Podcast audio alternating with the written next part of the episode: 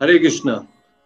A very warm welcome to all of you for joining us again today for this Bhagavad Gita study circle. So, since last one year, we have been discussing Bhagavad Gita verse after verse, and uh, we have completed three chapters. The very first chapter, when uh, we saw that Arjuna was confused about his duties, it is called Observing the Armies on the Battlefield Prabhupada titled it like that. And then we saw there are some very interesting uh, questions and uh, very uh, profound arguments Arjuna puts forward in front of Krishna as to why he doesn't want to fight. And then, as a result of those questions, we also saw that how Krishna very beautifully explained in the second chapter about the Atmajnana, about what is the self, what are the characteristics of the self, and uh, many more things like that. And uh, in the third chapter, which was titled as Karma Yoga, so in Karma Yoga, there were uh, again a lot of interesting concepts that we discussed about yagna, about the qualities of leader, about Varna Sankara, we have discussed a little bit. Then we also understood the karma, the yagna cycle, and just before Krishna ended chapter 3, the Karma Yoga, he very beautifully explained the three very uh, possible ways where the enemy sits, the positions where the enemy sits. That's the senses, the mind, and the intelligence. He very clearly explained that the greatest enemy that we all can have is our own lust. So many a times it so happens that we don't really understand that who is our enemy? Many people till date they think that the enemy is external, but the real enemy is within, who actually um, instigates each one of them. And there are so many problems in this world because of that enemy called kama, lust. So, after listening to this whole uh, karma yoga section and the portion, now Arjuna must be thinking that okay, Krishna, all right, you have said so many things about Karma Yoga, but is this knowledge uh, something you spoke spontaneously? Is it that you spoke this uh, on the go, that because I'm here on the battlefield, last, that's not the case. It's not that Krishna has spoken this knowledge for the first time, he has spoken it previously also. And that's what is chapter 4 and then let's uh, begin our file. I will share the uh, shlokas. So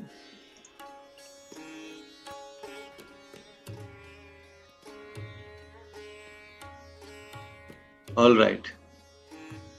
So just give me a moment. Yeah. Great. So let's begin. Let's uh, start our study of Bhagavad Gita today with the invocation prayers like we do every Sunday. Again, I dedicate this uh, session to my beloved spiritual master, His Divine Grace A.C. Bhaktivedanta Swami Prabhupada, who is the founder Acharya of ISKCON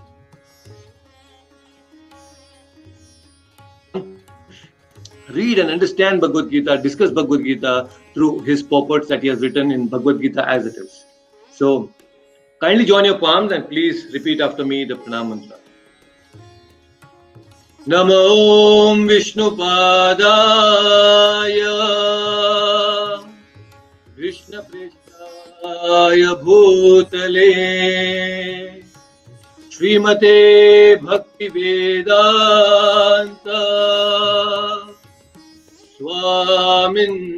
नामिने नमस्ते सारस्वते देवे गौरवाणी प्रचारिणे निर्विशेषा शून्यवादी पाश्चात्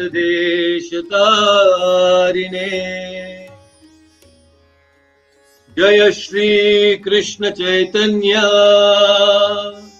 प्रभु नित्यानन्दा। श्री अद्वैत गदाधरा। श्रीवासादि गौरभक्तवृन्दा। नमो महावदन्याय।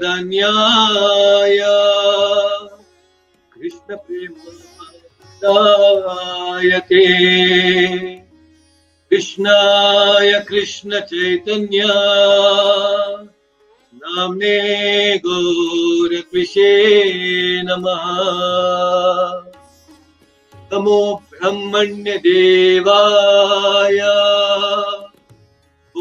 ब्राह्मणहिताय च। जगद्धिताय कृष्णाय। गोविन्दाय नमो नमः। हे कृष्णा करुणा सिन्धो दीनबन्धो जगत्पते। गोपेश गोपिका कान्त राधाकान्त नमोऽस्तु ते सप्त काञ्चन गौराङ्गी Radhe Vrindavaneshwari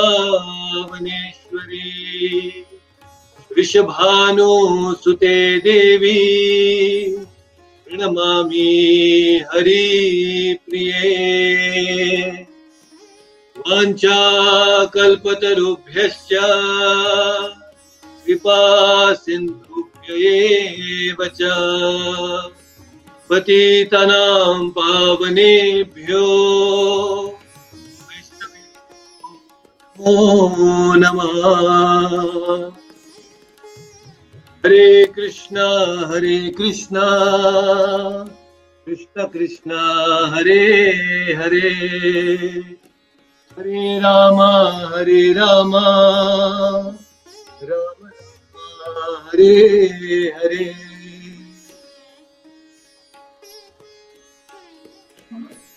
Hare Krishna. So wonderful. So let me switch my screen and uh, yes so like i mentioned earlier that we have already covered few very very interesting chapters and uh, we are right now in chapter 4 transcendental knowledge so this chapter is called jnana yoga like i had mentioned earlier that we have this whole Bhagavad Gita called as it is referred as the Yoga Shastra. It is a scriptural, a wonderful scripture which is all about yoga. All the 18 chapters which are mentioned in the Bhagavad Gita are related to yoga. Why? Because each and every chapter, the ultimate intention is to connect ourselves with the Supreme Lord, and that is Krishna. So, here interestingly, in chapter 4, Krishna is going to highlight the importance of Jnana Yoga. So, in the previous chapter, he has explained about Karma Yoga and what is Karma Kanda, Karma Yoga, we have understood in detail. But here in this chapter 4, he is going to stress as to how knowledge, the spiritual knowledge, Adhyatmic Jnana, is so very important and creates a wonderful foundation for our spiritual growth. So without jnana, we will can, we will not be able to understand the principles, the tattva of our existence and about the existence of God and our relationship with God. So that's why the tattva jnana is extremely important. And that is what Krishna is going to mention here. He is going to stress this point that how tattva jnana is a foundation for all of us for spiritual growth. So, I welcome everyone here on YouTube, also all the audience, and you can please say Hare Krishna and make your presence felt. And my devotees here on StreamYard also, who have joined us here. So, very nice and uh, glad to have you all. So, when we say transcendental knowledge, the title is transcendental knowledge.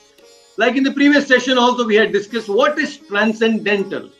Transcendental means anything above and beyond the three modes sattva, rajas, and tamas, or anything above and beyond the material nature is called transcendental. So, this spiritual knowledge, this Adhyatmic Jnana, is above and beyond the material realms, the material influence. So, this Jnana that we are going to get is not an ordinary Jnana. One reason is because Krishna, the Supreme Person, who himself is beyond the three modes, is speaking this knowledge. Krishna is transcendental, and anything that he speaks, anything that comes out of his mouth, is also transcendental. So, here Krishna is going to explain to us that what is this transcendental knowledge. तो श्री भगवान उवाच। श्री भगवान उवाच। इमं विवस्वते योगम। इमं विवस्वते योगम। प्रोक्तवान योगम् प्रोक्तवानहमव्ययम्। प्रोक्तवानः अहम् अव्ययम्। विवस्वान् मनवे प्राह। मनन्मे प्राह। मनोरिक्ष्वाकवे ब्रवे। श्वाकब्रेवते Once again, श्रीभगवानुवाच भगवान् उवाच। इमं विवस्वते योगम्। इमं युवस्वते योगम्। प्रोक्तवानहमव्ययम्। प्रोक्तवानहम् अव्यवम् विवस्वान् मनवे प्राह। मनवे प्राह मनोरिक्ष्वाकवे ब्रवी मनोरिक्ष्वाकब्रेवहे Wonderful. Please repeat the translation. I think you can read it by yourself. We can all listen to your. The, the blessed Lord said, I instructed this imperishable sense of yoga to the sun god Vivasvan, and Vivasvan instructed it to Manu, the father of mankind, and Manu in turn instructed to uh, uh. Thank you so much. You can mute yourself. Thank you very much. So, a very interesting shloka. So here Krishna is saying, Sri Bhagavan Uvacha Imam Vivasvate Yogam. So, Vivaswan, Imam Vivasvate. So, who is this Vivaswan? Let us understand. So, we have many misconceptions about the universe because we are reading it from the scientific books that we have studied in our school. So, here we are going to break some of the myths that we have carried. So, Vivaswan is the sun god. Now, you must be wondering, oh, what is this? There is something called a sun god also? Yes, there is sun god. Each planet is actually governed and ruled by a personality. This is unknown to modern science. Many scientists they believe that sun is actually a star. We all have studied that sun is a star, but according to the Vedic scripture, the Vedic cosmology, sun is not a star. It is not a nakshatra. It is a graha.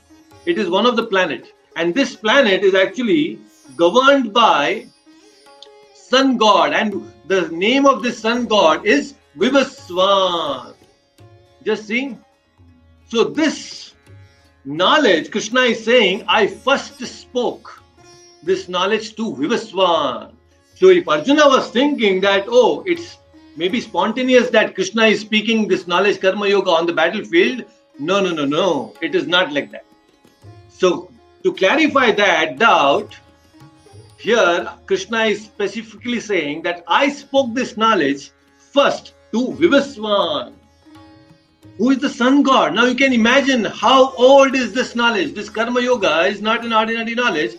This knowledge was spoken way beyond since the time the sun was created. Now, very interestingly, Now, you see, sun is one who gives us heat and light. Now, light is many times referred to as knowledge also, right? So, knowledge and light, they are sometimes used in the, as, in the same phrases because wherever there is light, there is knowledge. So, that's why we say, Om Ajnana Timirandasya Jnanan Janashalakaya Chakshurunmilitam Mena Tasmai Shri Guruve Namaha. Om Ajnana Timirandasya the Timirandasya, that ignorance, darkness will be removed with jnana, the Divya Jnana. So Krishna has spoken this way beyond to Vivasvan. So in the Purusha Sukta also it is very nicely said that how Chaksho Suryo Ajayata, Chaksho Suryo Ajayata. So Surya is actually Chakshuhu. Chakshuhu means the eye of the Lord is the sun. So once when Prabhupada was walking on the beach with the morning, you know, with his devotees, with his disciples, so on the morning walk, so the sun was rising very beautifully, and then all the disciples told that, uh, oh, Prabhupada, see, the sun is rising so beautifully. They could see it on the horizon. And Prabhupada said, yes, this is actually the eye of Krishna. Actually, the sun represents the eye of Krishna. So, this knowledge was spoken to Vivaswan, who is actually the sun god.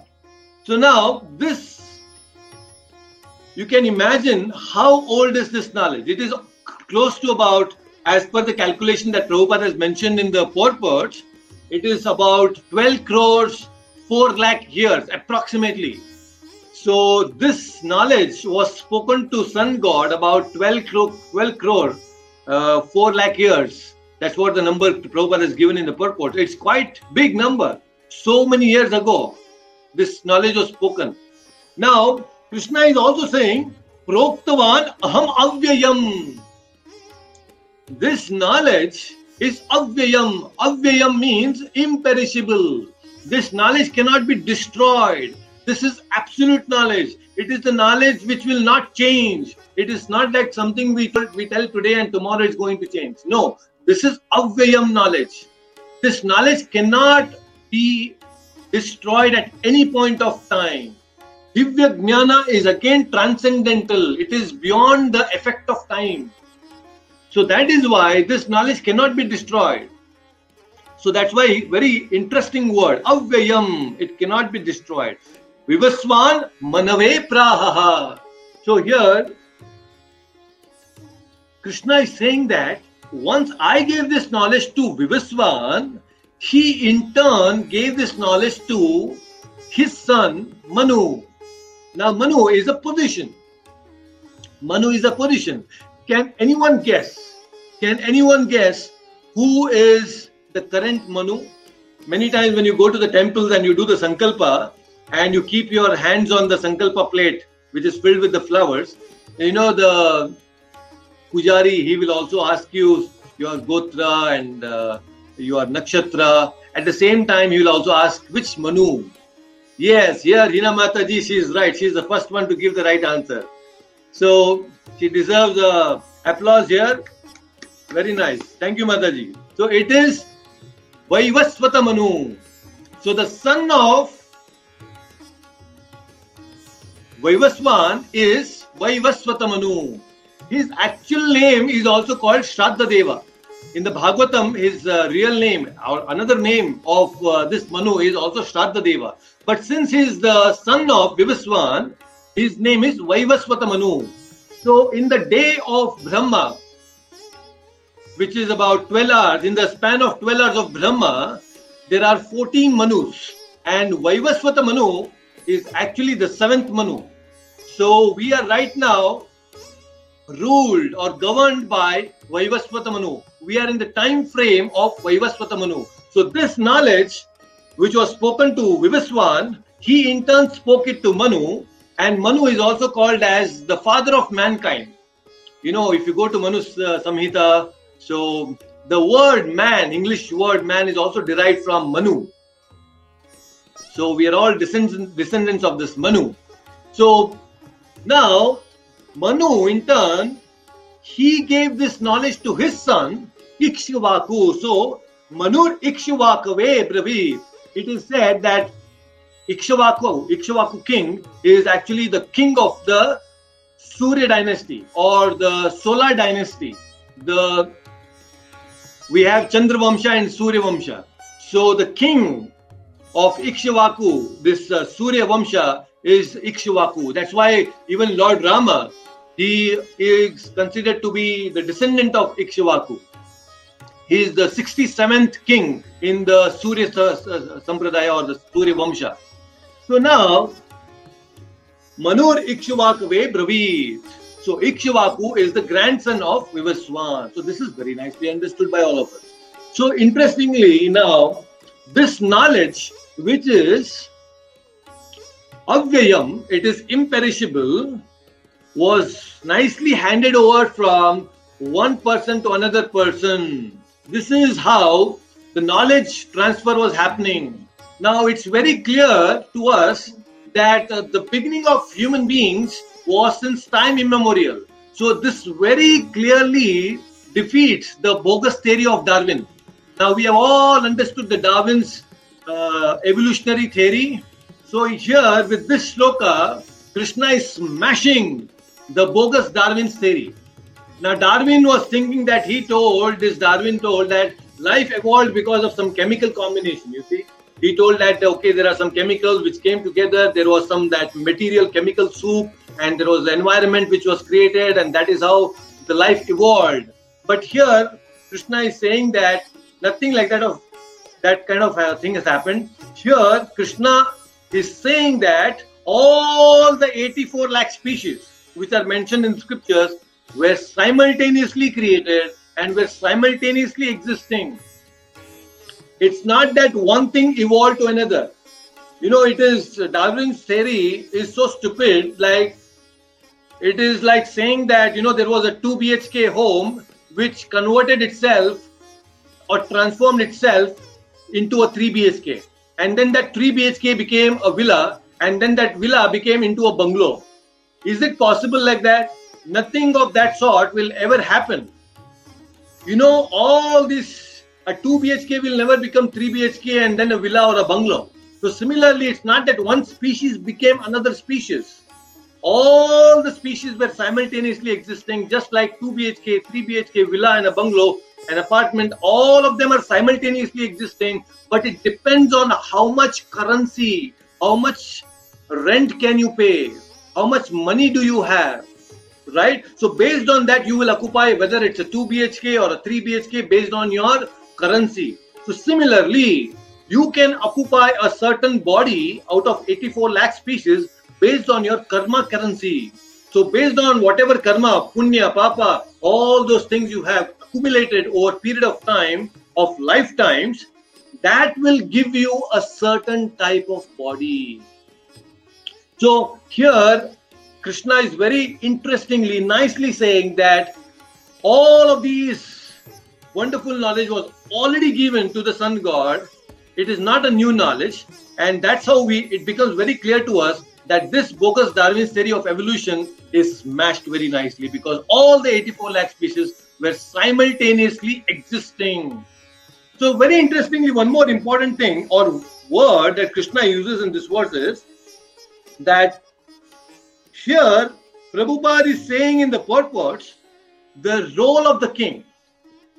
Prabhupada is mentioning in the purport very nicely that Human life is meant for cultivation of spiritual knowledge in eternal relationship with the Supreme Personality of Godhead.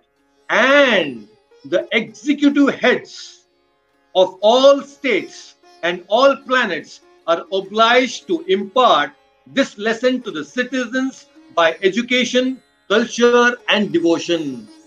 So nice, so beautifully Prabhupada is explaining this. Just see.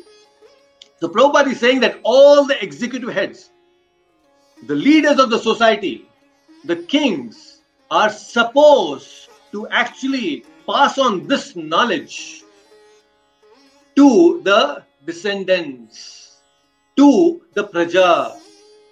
So, this is the role of a king, a very important role of a king.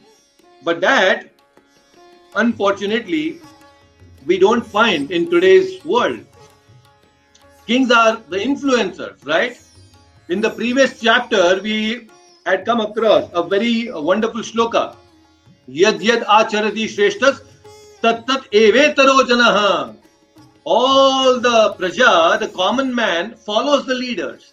So Prabhupada is explaining again, the stress, stressing upon the point that how this knowledge was actually given to very intelligent people and influencing influencing people, very influential people, like the kings. So this knowledge, although we do not discriminate, but still this knowledge was given to kings because they are the one who can influence people.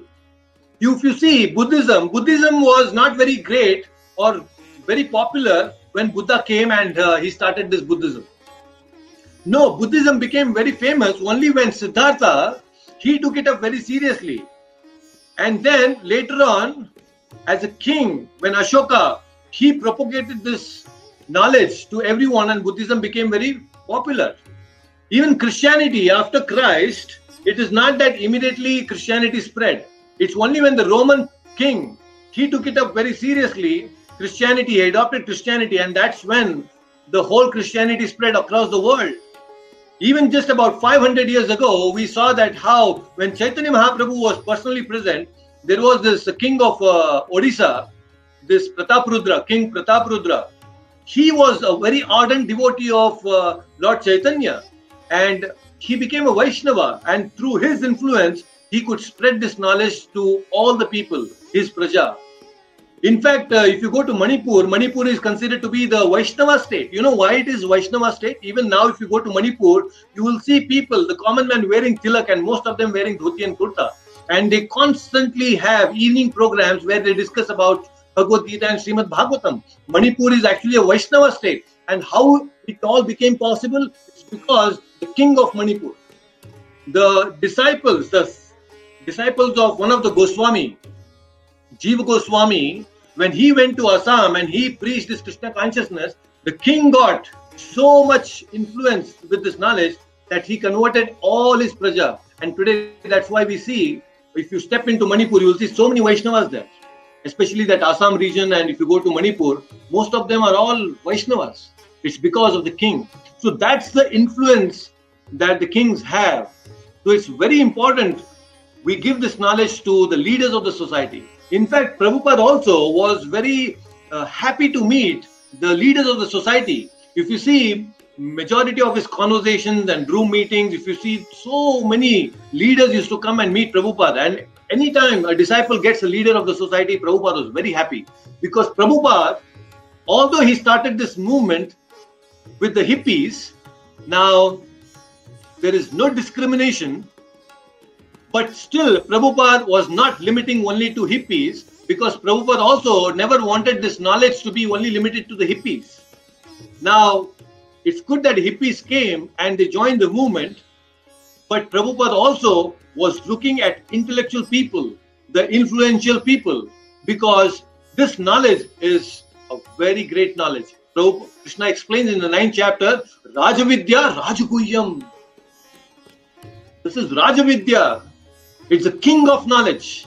And kings rightly deserve to know Bhagavad Gita. In fact, I was very happy today, this morning, when I was uh, just uh, going through the news. I heard that there are some satellites which are launched recently, and uh, Bhagavad Gita is going to be digitalized and made available to many people. So, just this morning, I got this uh, uh, news. When my father was looking at the TV channel, I just overheard that uh, Bhagavad Gita is going to be digitalized. So that's very interesting and wonderful, you see. So now this um, preaching, when we preach, when we speak this uh, Bhagavad Gita, it's important as preachers we also give this knowledge to some intellectual peoples because they can understand, not just understand, they can apply this knowledge and then they also influence others. So this Bhagavad Gita study, although it is for your self knowledge, you are developing yourself and becoming pure by understanding this knowledge. But I personally expect all of you to start speaking. this Bhagavad Gita to your friends and to your relatives because then you will become expert in applying this knowledge very easily and you will also please krishna because krishna in the 18th chapter is going to explain and he's going to say that anybody who preaches this message of bhagavad gita is very dear to me now what more can we do you know it's so simple if we want to please krishna just speak bhagavad gita to your friends and relatives that's amazing you see so this is a great opportunity for all of us understand, read, and then give it to others. Understand, read, and give it to others. So wonderful. And especially you're all in a your own capacity, you're all leaders to some extent. You all have your family and friends. So today I'm here uh, in my sister's place and uh, they're all listening to this Bhagavad Gita session. So they're also doing some Shravanam. They have got this opportunity to understand a little bit of Bhagavad Gita, you see. So this is a very interesting thing you will also enjoy and start adopting this knowledge. Right? So, this is what Krishna is explaining here. And uh, by the way, we should not, uh, just to clarify, we should not think that, oh, is it only meant for the uh, intellectuals and influencing people? No, it's not true. Vedic knowledge is for everyone, irrespective of his uh, caste, creed, his color. It really doesn't matter. It is independent of all these things. But uh, many people, uh, they also have this notion, you see, they think that, oh, ISKCON means uh, it's only for uh, people who are educated or people who are uh, uh, financially good or they are very influential. you know, people have some misconceptions like that. You know, in no ISKCON temple, you will see anybody or the security guard holding a board and saying that only those who are educated, only those who have some you know, graduation certificate, you are allowed, the rest are not allowed. No, nothing of that sort. But yes, we consciously make an effort to reach out to the intellectual people like all of you is because if you can take it, you can tell it to 10 more people. Not everybody will have this capacity to speak about Bhagavad Gita. But there are many people who can take prasadam, who can sing and chant and dance and they can still get the same benefit. They can do Archa Vigraha and still get the same benefit. But when it comes to knowledge, especially philosophical knowledge, it requires a certain intellectual thinking. So that's why we take certain approaches where we can reach out to more intellectual people. That's the only thing. So this is what Krishna has explained in this particular uh, shloka chapter of chapter 4, shloka 1. And there are many more beautiful things. I really want all of you to read the purports of uh, Prabhupada uh, in this uh, chapter so that you also get a better understanding of what is being discussed here. So, with this, let's go to the next shloka. And uh, I request Vinodji to unmute yourself and uh, you can chant the shloka, Vinodji, and let me display the shloka to you. All right, very nice. So here we go. एवं परंपरा प्राप्तम्। एवं परंपरा प्राप्तम्। इमं राजर्षयो विदुः। इमं राजर्षयो विदुः। सकालेनेह महता सकालेन महता योगो नष्ट परंतप योगो नष्ट परंतप वंडरफुल वंस अगेन एवं परंपरा प्राप्तम। एवं परंपरा प्राप्तम। इमं राजर्षयो विदुः। इमं राजर्ष विदुः। सकालेनेह महता। सकालेन महता। योगो नष्ट परंतप योगो नष्ट परंपता। once again. Yeah, You please read the translation by yourself. Yeah, this supreme science was thus received through the chain of disciple succession, and the saintly kings understood it in that way. But in course of time, the succession was broken, and therefore the science, as it appears, to be lost. Wonderful. Thank you so much. Thank you. Great. So this is also a very interesting shloka and a very important shloka. Now there are many many beautiful points which are explained in this. Evam parampara praptam. So Krishna is saying that although I gave this knowledge to Vivasvan, and then he gave it to Manu, and then he gave to Ikshvaku, but in the due course of time, by the force of time, this knowledge was yogo nashtaparantapa. It was scattered. This knowledge was scattered to the extent where the intent was lost. So, in the previous sloka, Krishna explained that this knowledge avyayam. Avyayam means imperishable. But in the very next verse, in the second verse, Krishna is saying yogo nashta parantapa. Now it may seem very contradictory. You may think that what is this? In the previous sloka is that it is imperishable, but right now again in the very next verse is saying yogo nashta parantapa that this knowledge was lost. So actually it is not that this knowledge was lost, but the intent of this knowledge was lost. See, the message of this knowledge was lost. So that is the problem. So, and how the intent and the uh, the message of the Gita or the message of the Vedic knowledge was lost, it's because of sakalene hamahata. It's because of the effect of the time, the force of the time. Now, very interesting point here is evam parampara praptam. Parampara. Parampara means disciplic succession. In the disciplic succession is how we are supposed to receive this Vedic knowledge. This is the standard way of accepting knowledge. That's why in the previous one of the uh, session I had mentioned about the imp- importance of Shabda Pramana.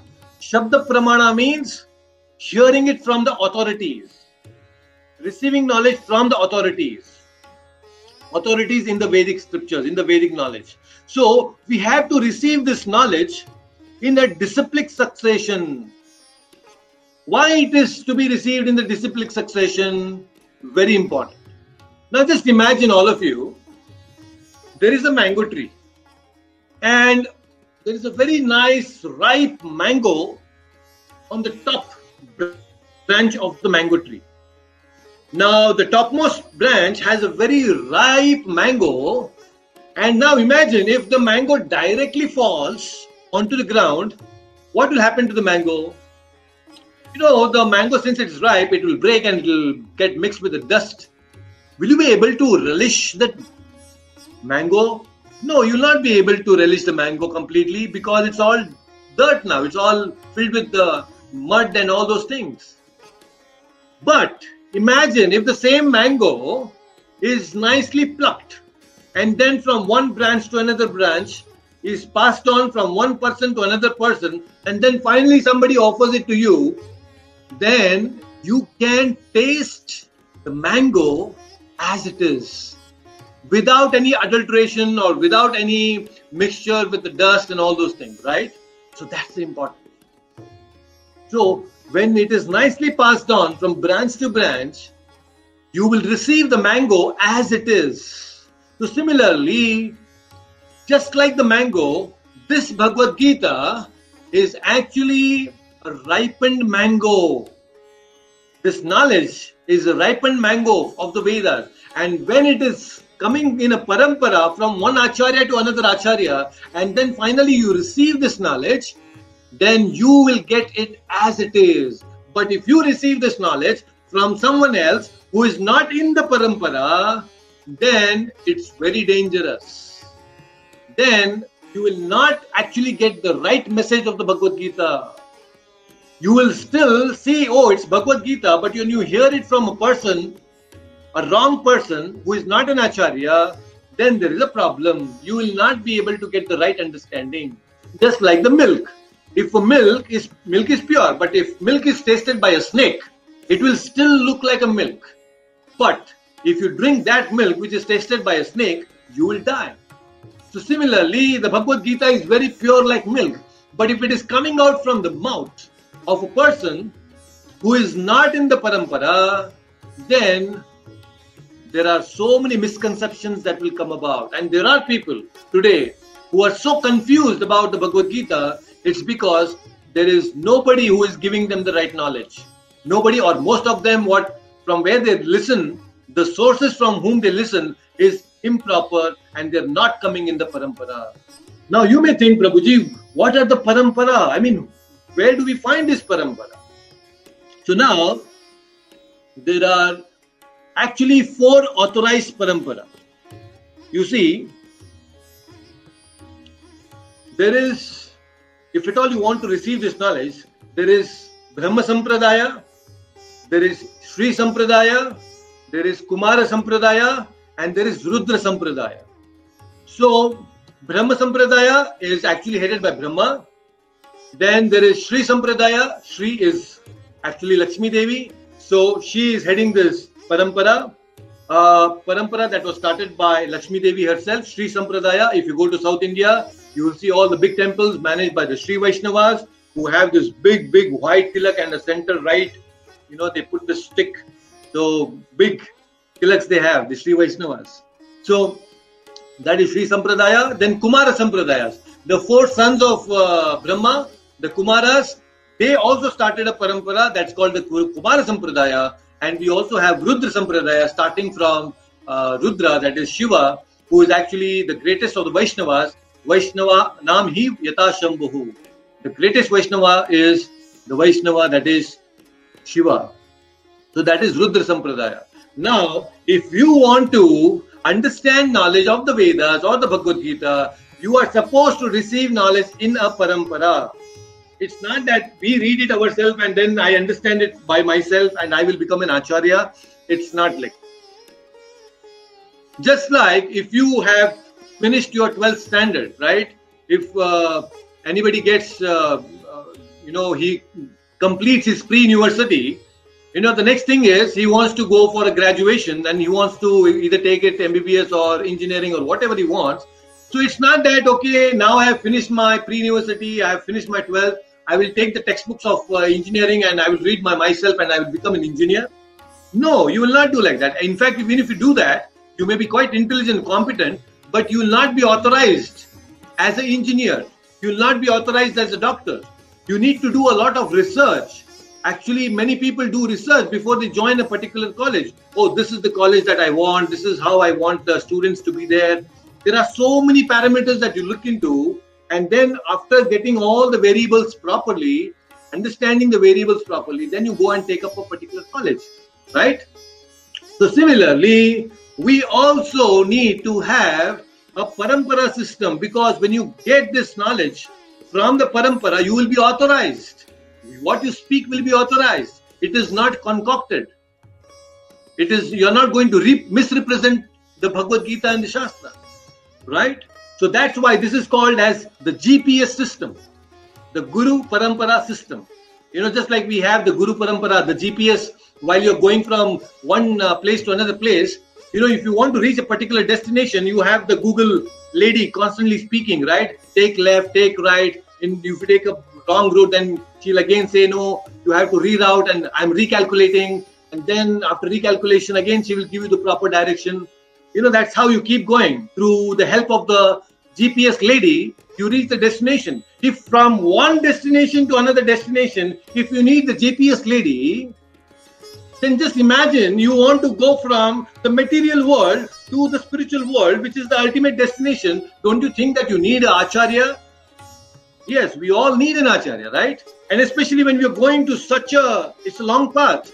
But you, if you want to go, then you need a proper direction. And many times it so happens that uh, we are going in a route, we are all studying Bhagavad Gita, we want to reach that destination, spiritual world, but then you may actually get deviated. There are so many disturbances, family problems, relationship problem, work problem, so many mental problem, intellectual problems. Problems will come and can deviate you. So that's why when you actually get deviated, you need a guru who can tell you that, okay, now you please reroute. and recalculate all those problems and then you again come back on track and then start moving forward. So we need a Guru Parampara to understand this. Without the GPS system, you cannot reach the destination.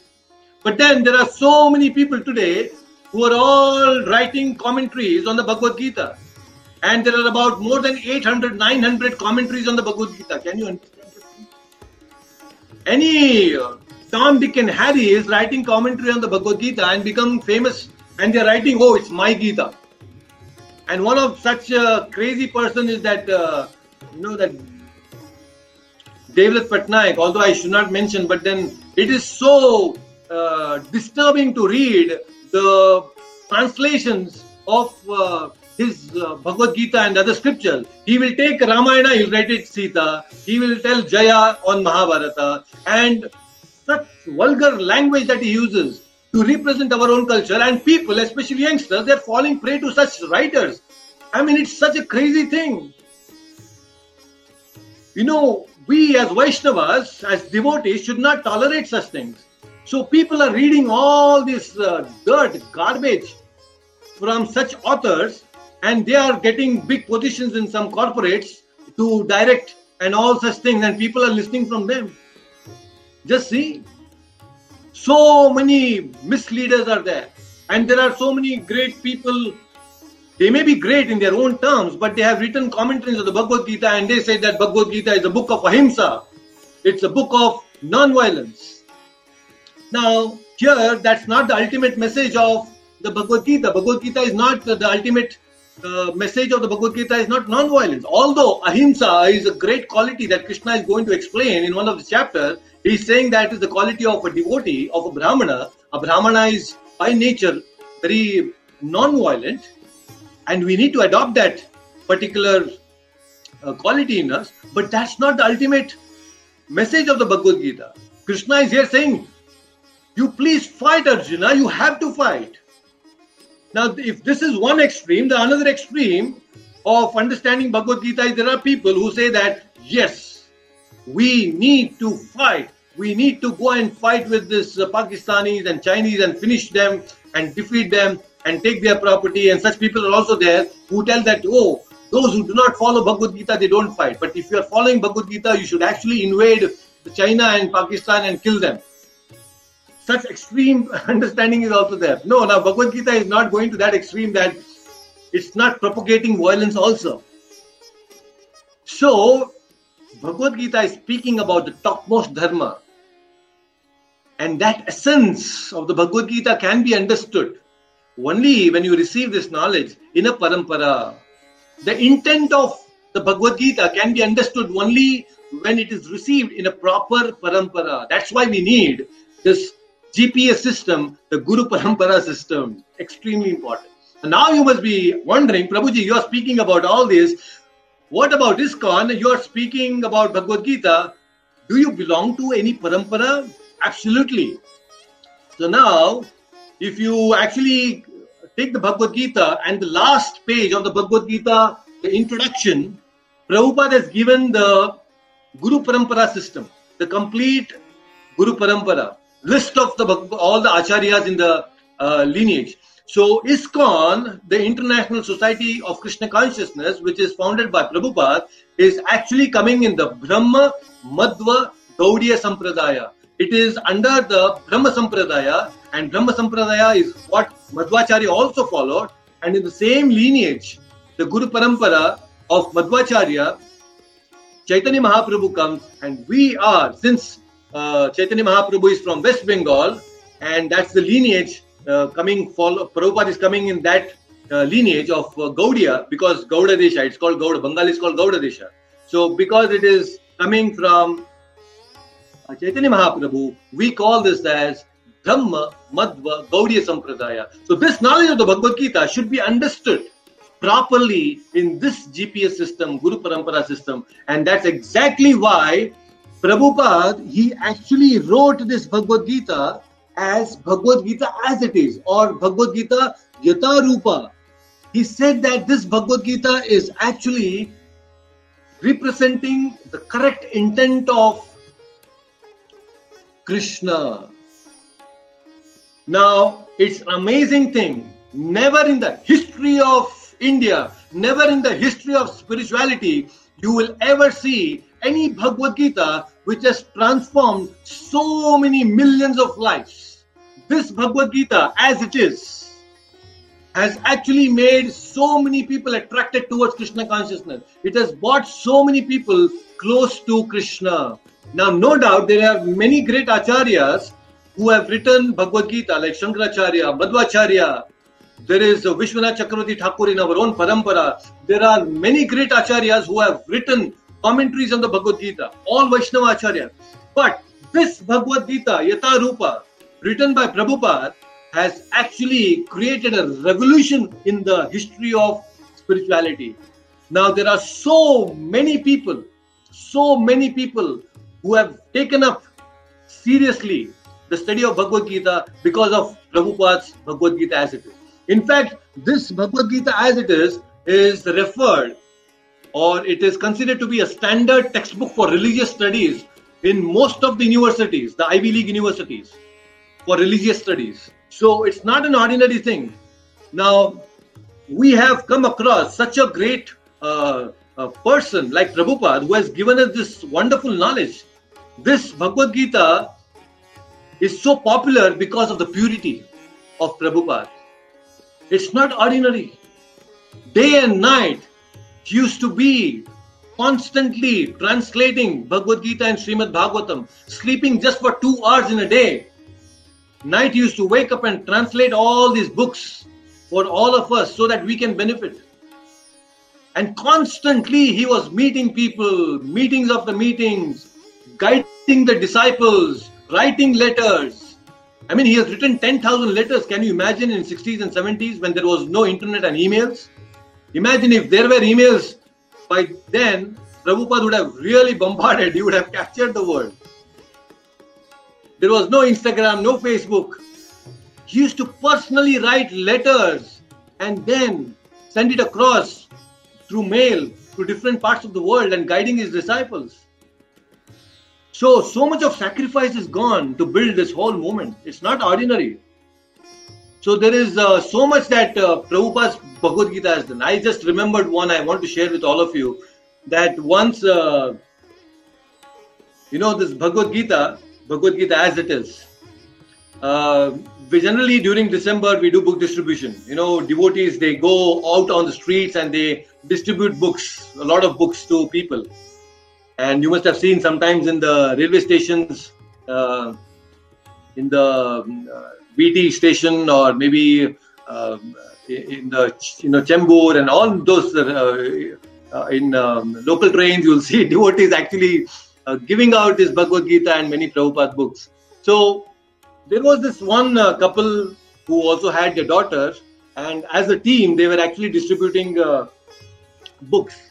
And it so happened that they also were visiting the motels in UK, and they used to give these books, uh, especially Bhagavad Gita, to the mortals because in the mortals, you know, there is a culture. Many mortals they have church, you know, they have this Bible.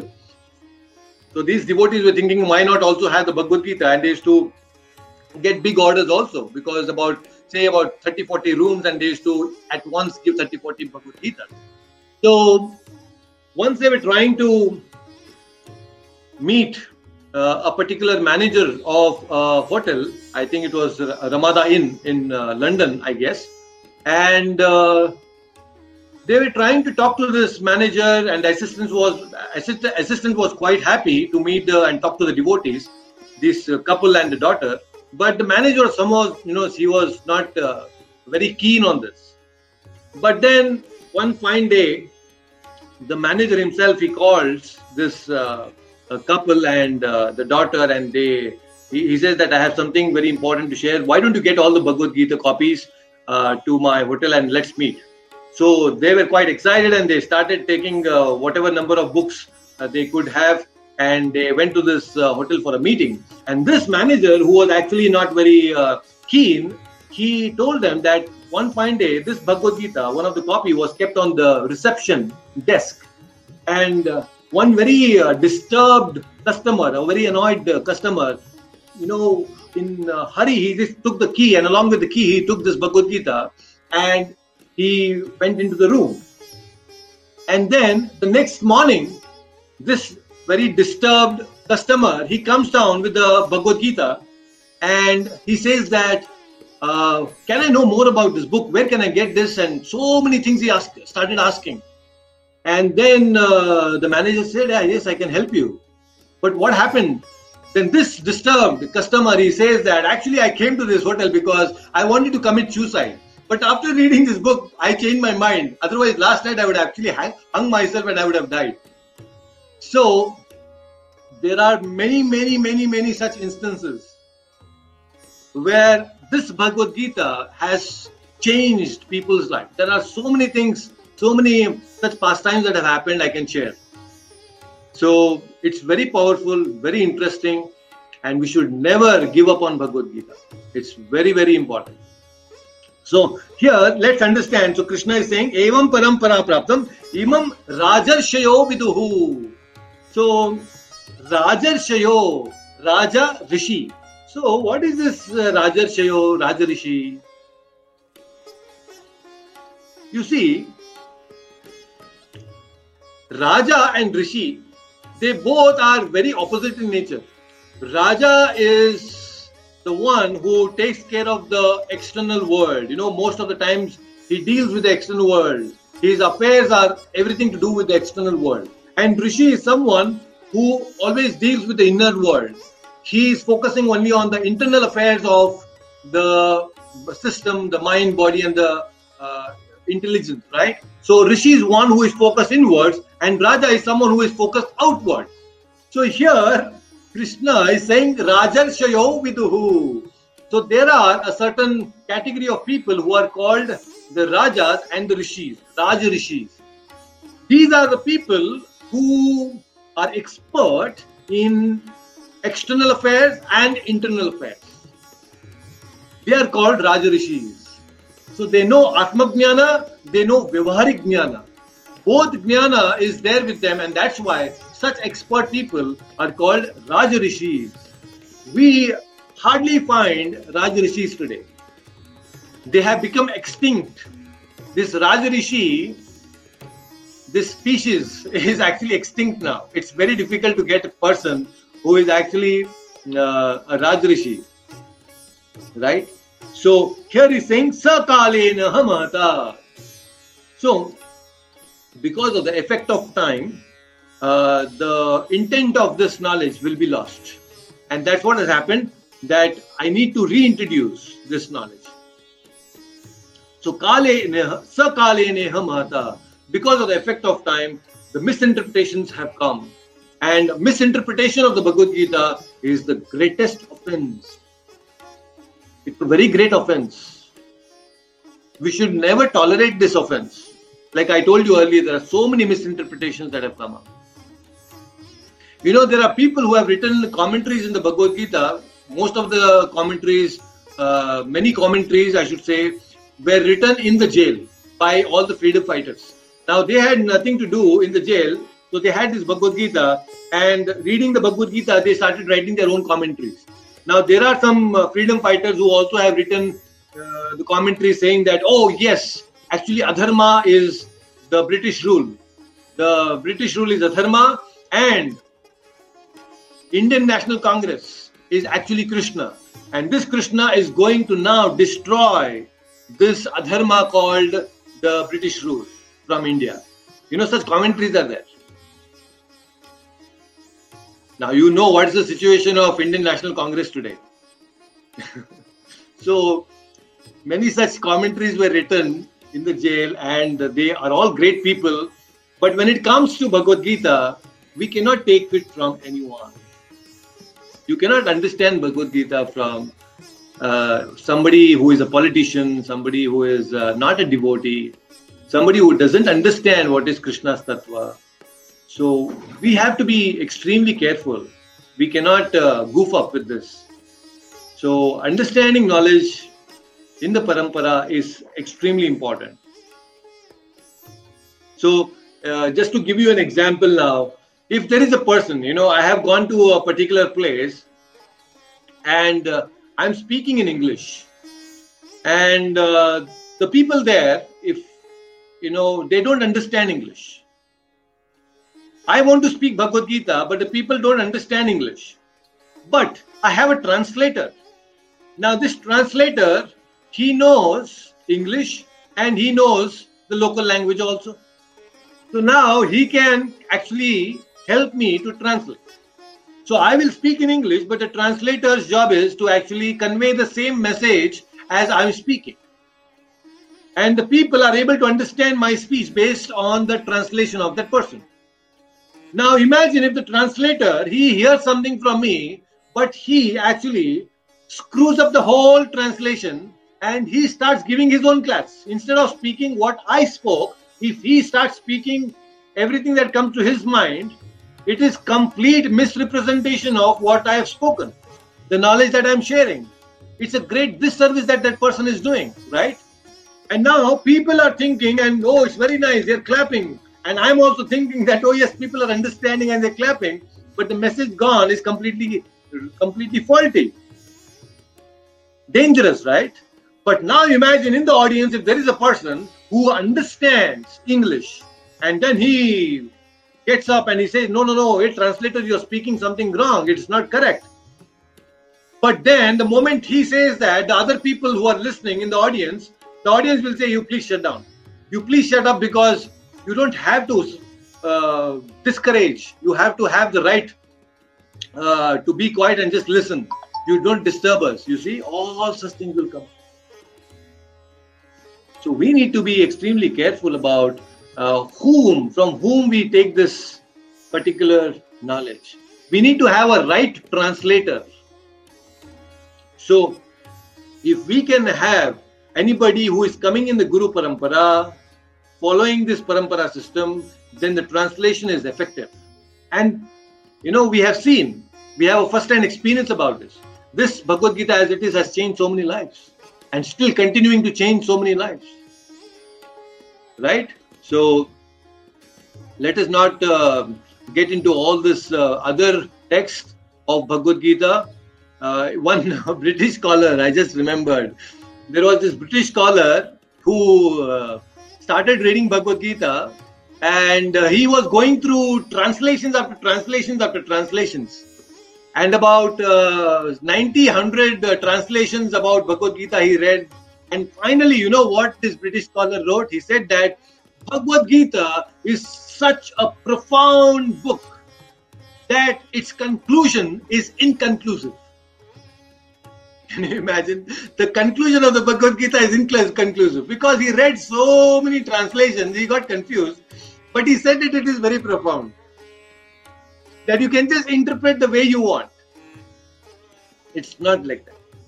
Bhagavad Gita has a very uh, specific defi- defining uh, message. And that message can be understood only when we fall into the category of Arjuna. And let's see what is that category. So I request him, uh, uh, Hina Mataji to unmute and uh, please uh, repeat this shloka. Let's chant this third shloka and let's see what Krishna is going to speak. Yes. Uh, Mataji, is it uh, visible to you? Yes, yes, Prabhu. Great. So, verse number three, chapter four? स एवायं मया तेद्य स एव्यायं मया तेद्य योगप्रोक्तः पुरातनः योगः प्रोक्तः पुरातनः भक्तोऽसि मे सखा चेति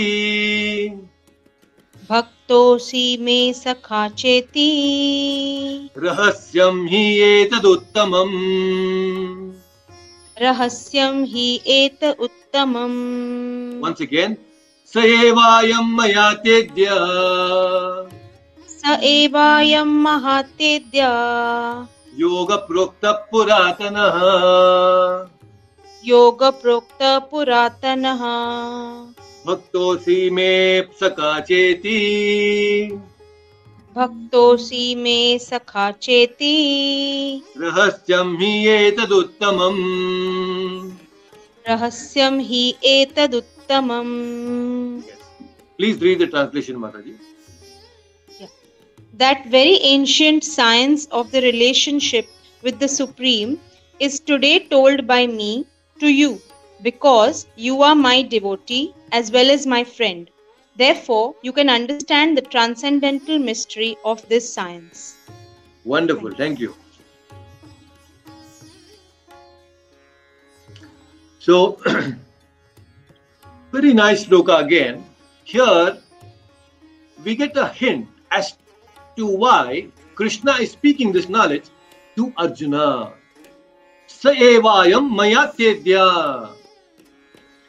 Prokta puratana. This ancient knowledge, puratana, this knowledge, bhaktosi me sakacheti.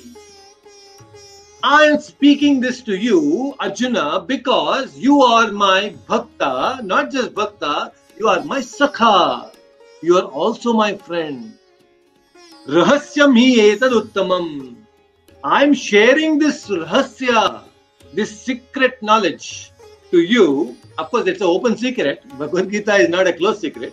So, this knowledge I am speaking to you because you are my bhakta and you are my sakha.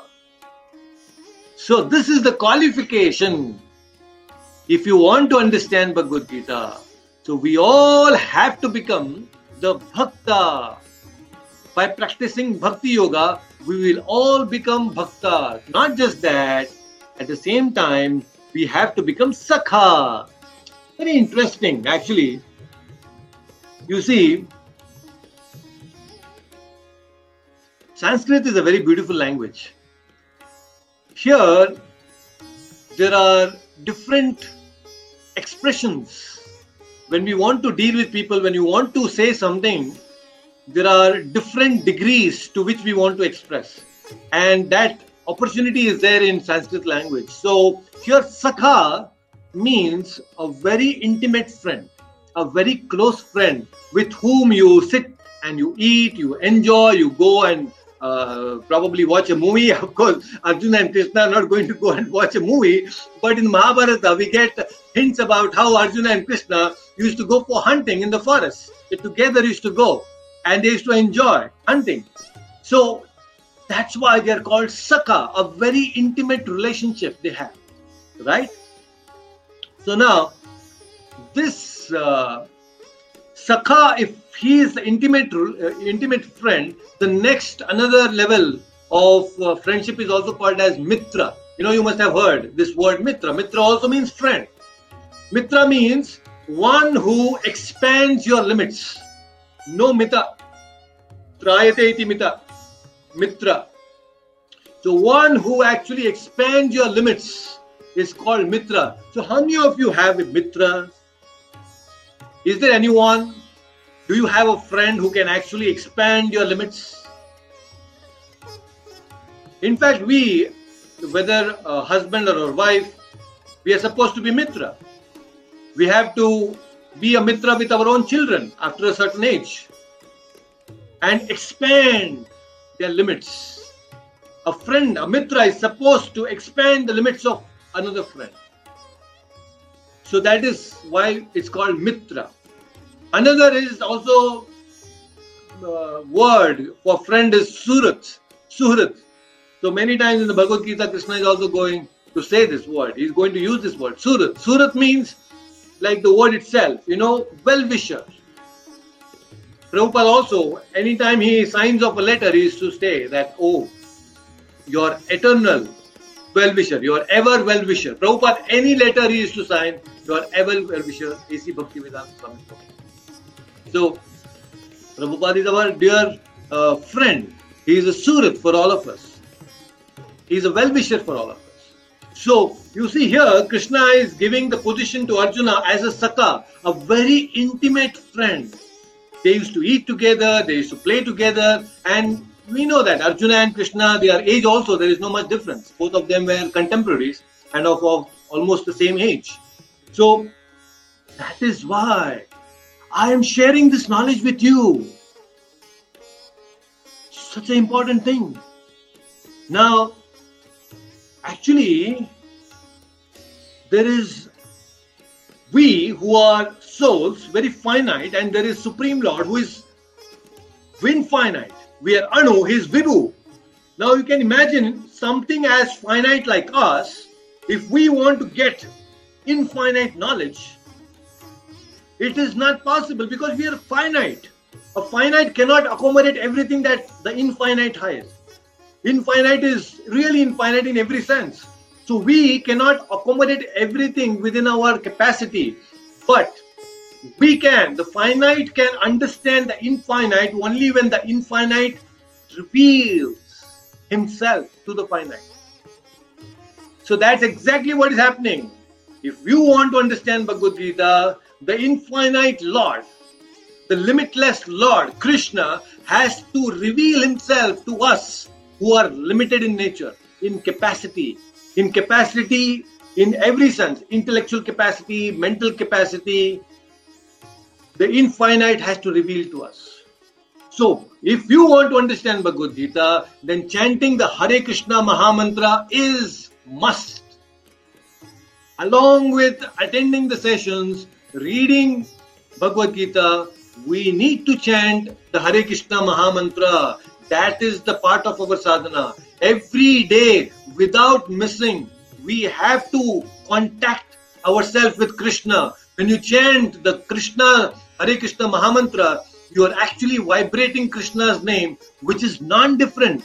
Your tongue is coming in contact with Krishna. Our whole existence is coming in contact with Krishna. So when we chant Hare Krishna, Hare Krishna, Krishna Krishna, Hare Hare, Hare Rama, Hare Rama, Rama Rama, Hare Hare, it's actually coming in contact with Krishna. So when you are in contact with Krishna, you are actually telling Krishna that I'm your bhakta. And then you're also telling that, yes, I am also your friend. Then Krishna will say, All right, because you are my bhakta and my friend, now I'm going to reveal this knowledge to you. So now the secret is here. If you want to understand Bhagavad Gita, if you are planning to go to the spiritual world, then please chant Hare Krishna Mahamantra. Extremely important. Purity is the force. The more pure our heart becomes, the more Krishna is going to reveal. And these realizations are very unique. Very, very unique. And uh, you will hanker for more. Once you get the realization of chanting Hare Krishna mantra, you want more. You just don't want to stop. So that's the effect that we are all looking for. And I hope that all of you are also looking for that. Right? So, just like last time I told you that uh, what would you like to become in the spiritual world, and some of you said that uh, like Achyutanji said that he wants to become a tree. So I had also asked about uh, others who wanted to become something else. Like uh, I think Uma Kumar said something, and I wanted to be the friend of Krishna in the spiritual world. By the way, we really don't know, but still, when we do this exercise of thinking about the spiritual world and just imagining that yes, I can be something there, itself is a very nice exercise. Just imagine, you know, you're thinking the thinking of being in the spiritual world with Krishna. What an amazing experience it is. Just the thought itself can increase our conviction. That's why I told you to think about it. So now I have the same question to all of you. What do you want to become in the spiritual world? Have you thought about it? Dave had said no, actually, he had not thought about it. So, have you thought? about what you want to become in the spiritual world. So we understood why Krishna is revealing this because Arjuna is the Bhakta and the Sakha. And Krishna in the ninth chapter again will expand this thought as to why uh, this knowledge is called Rahasyam, why it is Rajavidya, Rajaguhyam. So Hina Mataji is saying a devotee, Mataji in the spiritual world, we will be able to enter the spiritual world only when we become a devotee, no doubt about it. But the, everyone in the spiritual world is a devotee.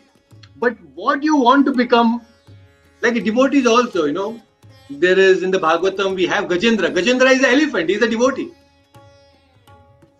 So, like that, what do you want to become? What about Uma Kumar? Dev, did you think I had given this homework for all of you? What do you want to become in the spiritual world? Although we are not very clear about it, but still you can think. There is nothing wrong in thinking. So Dev is saying, Prabhuji, I want to be I want to become a gopi. So Dev wants to become a gopi and you want to dance with Krishna. Oh my god. so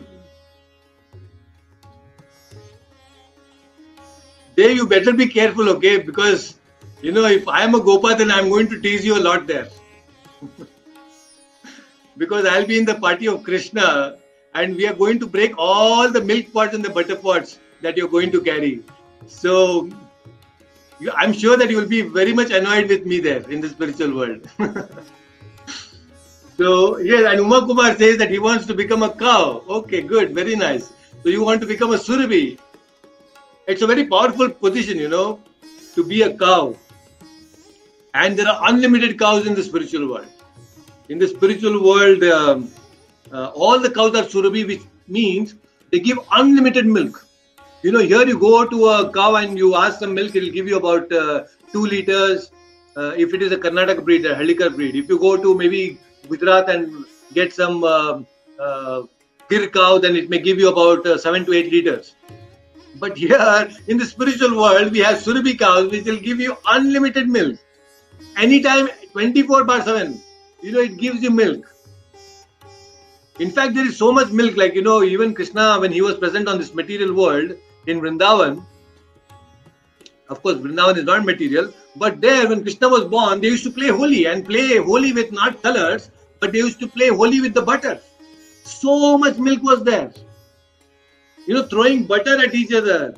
What a wonderful thing. And then when you put it on the mouth, you know, you just take it and lick it and you can enjoy and fill your belly also. what a wonderful game it is to play Holi like that. So in the spiritual world, so Uma Kumar is going to assist Krishna in the form of a cow and he's going to give us a lot of milk and butter. Thank you so much, Uma. we'll all be very healthy there. Thank you. Okay, what about Vinodji? Hina Mataji also has not given any answer still. And also keep thinking about the questions. By the way, today's session, we have some uh, interesting things that we have discussed. If you have any questions, please feel free to ask. You can also unmute yourself. That will be really nice. Guruji, Yes, Uma Kumar. how to learn Sanskrit language, Guruji? Is there any proper way to learn like now uh, other languages? Actually, there is uh, there is this um institution called uh, Sanskrit Bharati. You know, they have their centers across uh, world. They have it in uh, Pune also, I'm sure. They have it in Bangalore, Sanskrit Bharati. They have a systematic course for studying Sanskrit. And uh, although I'm not very great, I'm not an expert in Sanskrit. Uh, yesterday, just yesterday, uh, there was one uh, girl who called and she was saying that she has a question paper, Sanskrit question paper. Looks like she was a school girl, and she's asking, "Sir, can you please help me?" Now, you know, I'm not an expert. I really cannot do so much. I can read some slokas in the Bhagavad Gita and the Bhagavatam. I know Sanskrit, whatever Prabhupada has given in his books, but I'm not a Pandita of Sanskrit. But you really don't have to understand and uh, uh, learn Sanskrit to know Bhagavad Gita and Bhagavatam. This I have mentioned to Hina Mataji also earlier when she had asked about this. If you want to understand Bhagavad Gita, Bhagavatam, Sanskrit is not a necessity. You can still understand Bhagavad Gita and Bhagavatam without Sanskrit. But if you know a little bit here and there, it's good, well and good. And in the Bhagavad Gita, Prabhupada, as painstakingly, has given translation to each and every word. So that itself is good, enough for us to know a little bit of Sanskrit. So, because it takes time, learning any language, it takes time, and especially Sanskrit, it is something that you can, you should start learning from the childhood. So, I think uh, instead of you spending a lot of time, you can invest the same energy and time in your children, and they can learn because now they are quite young. So, this is a good time where you can teach your children Sanskrit. And learning Sanskrit will also increase your memory power, by the way. Because the moment you start chanting the shlokas, the verses, you know your tongue gets twisted in every direction. Sanskrit is such a beautiful language, and it also helps you increasing your memory power. So that is one thing that you can do. Okay, Guru. Thank you, Guruji. Wonderful. And now here, uh, Vinod Chandanji is saying, I want to be Krishna's flute. that position is already taken, but I'm sure Krishna will be merciful to make you a flute there and then you can be a flute. Oh, wonderful. What nice. You know, you will be, in fact, many times, uh, Lakshmi Devi also and the gopis are quite uh, uh, jealous about the flute because the flute is constantly touching the lips of Krishna, and the gopis don't like it. They say that how come this go this flute is so fortunate? You know they are very jealous about this flute. So Vinodji, you're going to really annoy all the gopis there. so again, it's all very spiritual in the spiritual world. So there is no such thing as envy. There is no such thing as uh, pride and jealousy there because everyone is really happy to serve Krishna. That's the ultimate thing in the spiritual world. And um, but good thought. I mean, you're thinking in this way that I'm really happy that you want to become a flute. You will be extremely close to Krishna. Always, uh, you know, you see the images and pictures of Krishna. Krishna, when he goes to the forest, he takes this flute and he keeps it here in the belt. Krishna wears the belt and the flute is always hanging in the belt. You see some of the images of Krishna and you will see the flute here. And uh, you know, after herding the cows in the evening, when they want to come back, so the cows used to all be scattered, and then Krishna, he doesn't have a mobile phone. Krishna's mobile phone is his flute. He just presses all the different holes, which are just like pressing the buttons. The moment he presses those holes and nicely, very melodious music that he creates, all the different cows, the different uh, breeds of cows, they'll all start coming in groups. That's how Krishna calls all the cows by playing the flute. So very nice, very good thought, Vinodji. Wonderful. So you will assist Krishna in the forest there. Very nice. So Hina Mataji is saying, I'd like to be assistant to Radharani in cooking for Lord Krishna. So that's also very nice. So you know that Radharani never repeats any recipe. Every day, every time she cooks for Krishna, it's a new and new recipe. No recipe is repeated. That's how wonderful cook Radharani is. Radharani never repeats any recipe for Krishna. Krishna is so fortunate to get a new and new and new, newer and newer recipes, items to eat. Wish we had some wives like this who could cook new and new items for all of us. Isn't it, Vinodji? All those married guys here who are thinking about eating nice food. So Radharani is such a wonderful cook. You know, she cooks so nice, delicious things every day. And here, Hina Mataji wants to be assistant to Radharani in cooking, specifically in cooking in the kitchen department. And kitchen department is quite a big department, you know. So that's also very nice. It's a very uh, special uh, uh, service that Radharani does uh, to Krishna and cooking and pleasing Krishna by cooking the food. And if you have to become an assistant of Radharani, uh, what a great service it is! What an amazing thing it is. So that way it will be really pleasing. Actually, the most uh, relished uh, service is actually eating. And if you can please someone, especially devotees, you know, Brahmanas, uh, you know, they say that uh, Brahmanas are very pleased with uh, eating good food stuff. Brahmana Bhojana Priya, they say. And uh, all the gopas and the gopis and everyone will get the prasadam. Prasadam service is the greatest service. And if you have to become an assistant of Radharani, you are serving all the Vaishnavas. All the Vaishnavas, all the friends and uh, relatives of uh, Krishna in the spiritual world. So that's the greatest service actually. So that's also great. So you see, I was just doing this exercise, although we don't know uh, our constitutional position right now, but definitely we all have a constitutional, a spiritual position in the spiritual world. So, but this exercise was to at least start thinking that we are spiritual beings and we belong to the spiritual world. And by the mercy of Prabhupada, our constitutional position will also get revealed to us when we intensify our bhakti. So, so become bhakta and become the Sakha of Krishna, and we will get this knowledge of the Bhagavad Gita. The secrets will be revealed. Right now, uh, the rahasya, the constitutional position of whether we are a flute, whether we are a tree, whether we are a cow, whether we are a gopa or a gopi, it's not known to us. But this secret will be revealed to us if we intensify our bhakti. And in this very lifetime, Prabhupada will reveal.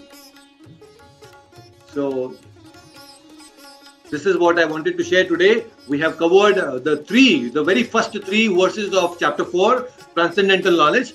And after listening to this, now Arjuna is going to ask a question. Because Arjuna is now thinking, hey Krishna, you are telling that you have spoken this to Sun God. How is it possible? You know, you and I, we are contemporaries. How is it possible that you could have spoken this knowledge to Sun God?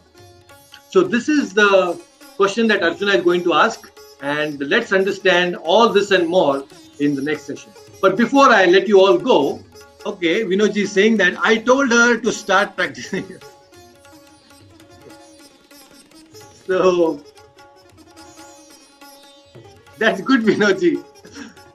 She better start now and start feeding all of you at home nice, wonderful dishes so that she gets used to it and then she can assist Radharani better in the spiritual world. And we all can enjoy all the nice foodstuffs there. so, yes, Mataji, that's a good thing that you can do. You can start practicing it right away. So, that will be a great service. Yes. So there are many more beautiful things that are going to come in chapter 4. In fact, uh, some of the very famous uh, and uh, popular verses of Bhagavad Gita are in chapter 4. Like, you know, you see any TV serial, especially Mahabharata, we chant this sloka called Yada Yada Hi Dharmasya Glanir Bhavati Bharata. This verse is going to come in uh, chapter 4. Paritranaya Sadhunam Vinashaya Dushkritam. This particular verse is going to come in chapter 4. And then verse again uh, 34, where it is said that uh, we have to approach a bona fide spiritual master that tadvidi pranipatena pariprashnena sevaya. So all this very prominent and very interesting shlokas are going to come in chapter 4. So all of you please say stay tuned and we are going to continue this discussion next Sunday again. So all of you, thank you so much for joining here on YouTube as well as on StreamYard. Thank you for joining. And if you have not already heard uh, the previous sessions, you can hear it on YouTube and also share with everyone else uh, so that they can also listen to the session. And especially those uh, who have not heard the previous sessions, they can at least from chapter 4, since it's the beginning of chapter 4, they can also start listening to it uh, from now. So that will be really nice. So please take care and uh, we'll see you again next Sunday. Until then, take care. Hare Krishna.